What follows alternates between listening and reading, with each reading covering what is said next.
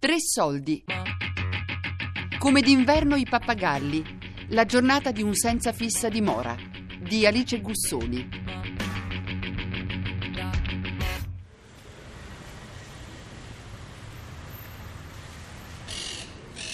I pappagalli.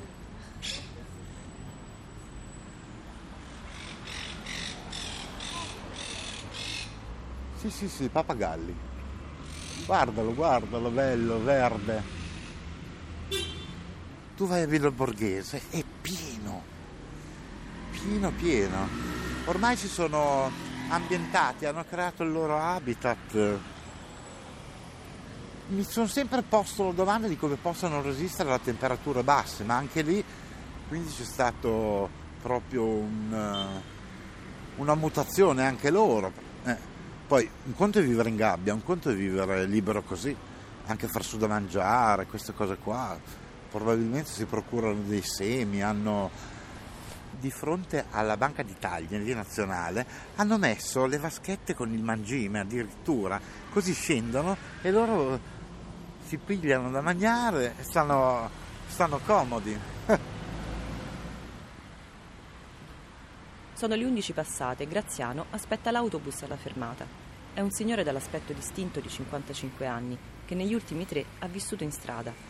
Per chi vive nella stessa condizione diventa normale girare per tutta Roma con una tabella di marcia serratissima. Quando non hai più una casa il problema non è mangiare, lavarsi, andare al gabinetto, vestirsi, ma doverlo fare in posti spesso lontanissimi uno dall'altro.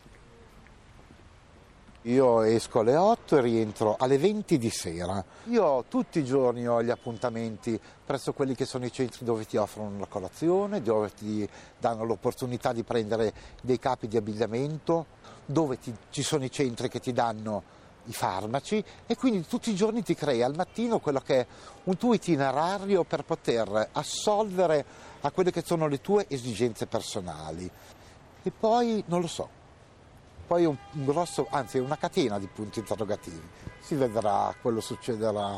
Tanto sono due, due, anni e mezzo che sono abituato a vivere la giornata, quindi non, non mi pongo mai quello che è il problema o la preoccupazione del dopo o del domani. Mai. Ho dormito otto mesi sul marciapiede, potrei ritornarci con grosse difficoltà, penso di essere in grado di affrontarle. E mi rimangono soltanto i denti quelli non riesco a trovarli, ho avuto un problema di piorrea, mi sono stati tolti tutti i denti, io non ho chiesto gli impianti al titanio, una dentiera mobile, modello, quelle che ti danno anche a carnevale, che poi metti sul comodino, ma lo stesso, ma non tanto, un qualcosa che ti potesse comunque, prima di tutto, migliorare la tua persona, colloquiare con la gente e non poter regalare quello con un bel sorriso. Poi sono sempre stato abituato molto bene in quella che era la mia vita casalinga, casa mia, molto anche coccolato, accudito. E quindi non posso mantenere le abitudini, uno ce le ha dentro e le mantiene, anche se vive in mezzo alla strada.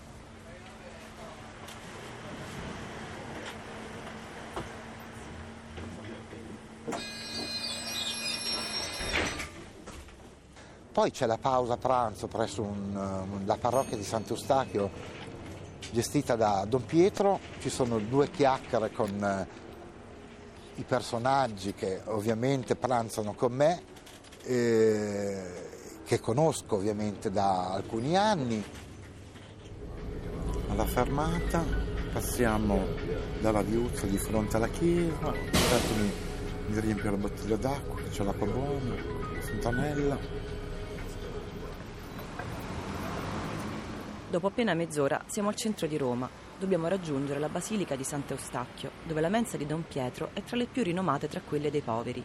Qui infatti si mangia in chiesa, seduti al tavolo, e non manca mai né la frutta né il caffè.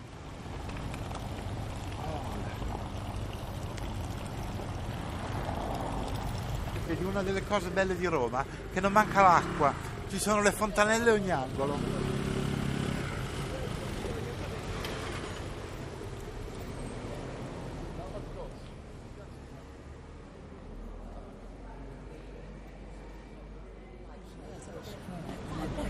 Stanno aspettando il passo tutta questa gente? Sì, tutti i giorni. Tutti i giorni. Certo, anch'io sono un uh, commensale chi di Don Pietro, è il rettore della parrocchia e tutti i giorni eh, mette a disposizione 120 pasti. 120 passi. Sì, in tre turni da 40. E, e chi prende il cibo italiano, straniero? Chi, Prende in che senso? chi mangia? No, di tutto. Qui c'è di tutto, qualsiasi etnia. Vengono accettate tutte le persone. Quindi la chiesa funziona ancora come chiesa. Sì, certo, questa è una basilica. Eccolo qua, Don Pietro. il nostro ministro degli esteri.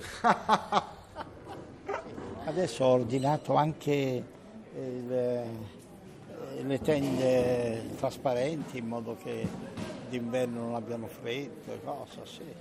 in modo che quelli che si scandalizzano perché i poveri mangiano in chiesa e non si scandalizzano più, Perché c'è gente che si scandalizza.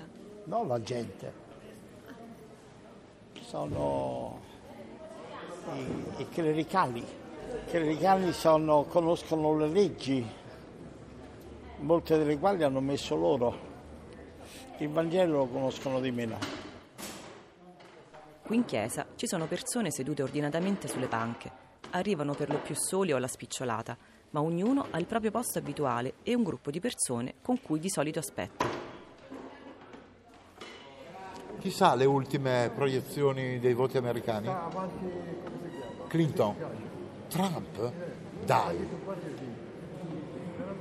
Guarda, io sarei quasi contento, solo per vedere che cosa succede. Oggi è giornata di biglietti pranzo.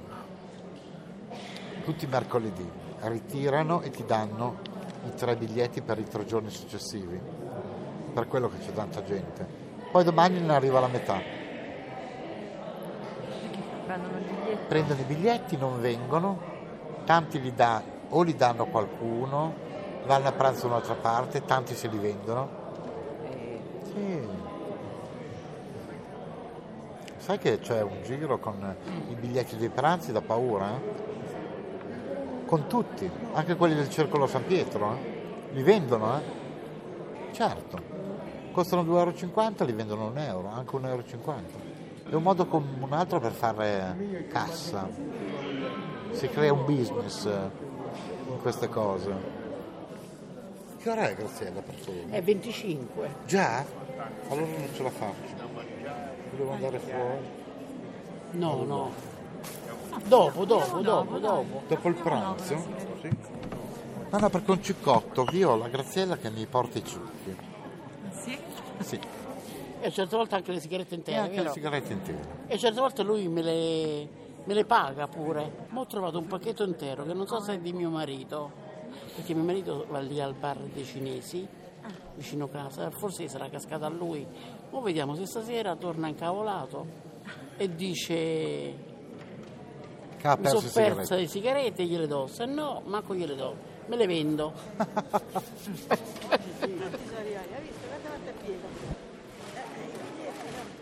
Dove te ne vai oggi pomeriggio invece? Vado al cinema. Io vado sulla casa del cinema, ad esempio a Villa Borghese, fanno le programmazioni date gratuitamente. Io mi sono andato a prendere il programma, ce l'ho nello zaino e qui ci sono gli orari, l'elenco di tutte le proiezioni che vengono fatte. C'è anche un incontro, quindi poi segui anche il dibattito o con gli attori, con i registi, tante volte. Io sono stato invitato alla prima degli Invisibili con Richard Gere proprio fianco a fianco. Sì, tutti, io non ne salto una. A me è piaciuto tanto. Eh, abbastanza forse calcato in determinati punti. eh, per quanto riguarda proprio quella che è la vita di- del personaggio di strada, no? Però fatto bene. Cioè, hai comunque quello che riscontro con quella che è realtà che eh, la persona di strada nel decorso del tempo può aver vissuto in prima persona eh, come non so, dormire sul marciapiede, mh, andare a prendere i cartoni, svegliarsi al mattino non sapere dove andare a fare la doccia, quelle cose lì, trovare da mangiare. Mentre di fuori prosegue la preparazione dei tavoli, i commensali fanno due chiacchiere, un po' come si farebbe durante una pausa pranzo al lavoro. Ah, già. Poi abbiamo il fidanzato anche. Ma vattene. Si mette sempre al tavolo di fronte a Graziella. Sì, è nato Anna. Vero che è nato un filarino? Sì. Si mette sempre al tavolo e poi la guarda proprio, che fa quel. Sai quegli occhi da pesce bollito proprio. È vero. Sì. È vero, è vero. Poi, e poi la guarda e ride, fa così.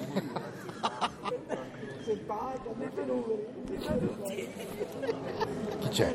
Il pranzo è arrivato. Arrivato? Eh, non so. A mezzogiorno e mezzo in punto inizia la distribuzione del pranzo. Grazie. Oggi qual è il menù? E lui è pasta, quello che ho visto con olive, il sugo fatto con Eh, olive. sì, alla puttanesca. Poi hanno la gazzosa, hanno il- la frutta, hanno il... Buon appetito a tutti! Non ci sono più posti, a dopo. ottimo, ottimo, ottimo. 10 minuti. Allora, Sono arrivato su, non lo sapeva nessuno, mi proprio improvvisato. Ho suonato il campanello, me la sono fatta tutta a piedi, con le valigie dalla stazione a casa mia, un chilometro e mezzo, non ne potevo più. Sono arrivato, mia sorella ha stentato a riconoscermi. Poi dopo, ma fermati lì, eh. Vado un attimo giù a preparare la mamma, che non le venga l'infarto, sai, dopo tre anni. Sono arri- arrivato davanti alla porta, mia mamma ha una, da, ca- da casa sua una porta finestra, dove c'è un tinello, poi c'è la cucina, no? quindi da, da proprio sul cortile.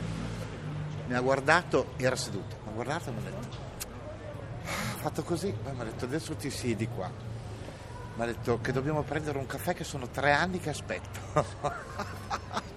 Guarda, ho fatto 4-5 giorni, proprio sono stato in casa, stai tranquillo. No, ma io non- non ci rimango perché poi a restare lì sei... mi sento un peso proprio. Io non ho stipendio, non ho niente, cosa mi faccio mantenere da mia mamma? Qua bene o male vivo, io gliel'ho detto, a me non manca niente, guarda. Sono quasi le due e il pranzo è finito. Ognuno si rimette in marcia per conto proprio, proseguendo il suo giro quotidiano. Poi vado al cinema. Quando esco, pido il bus. Oggi cos'è? Mercoledì. Eh, arrivo a Piazza Venezia, poi prendo l'otto e me ne vado a cena a Sant'Egidio. Torno alle 6, 6 e mezza. E poi rientro. Ho chiuso la mia giornata, lavoro.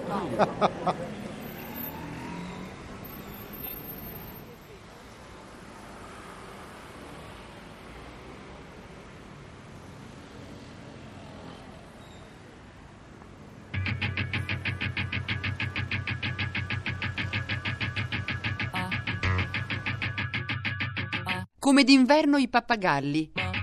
La giornata di un senza fissa dimora di Alice Gussoli. Podcast su tresoldi.rai.it.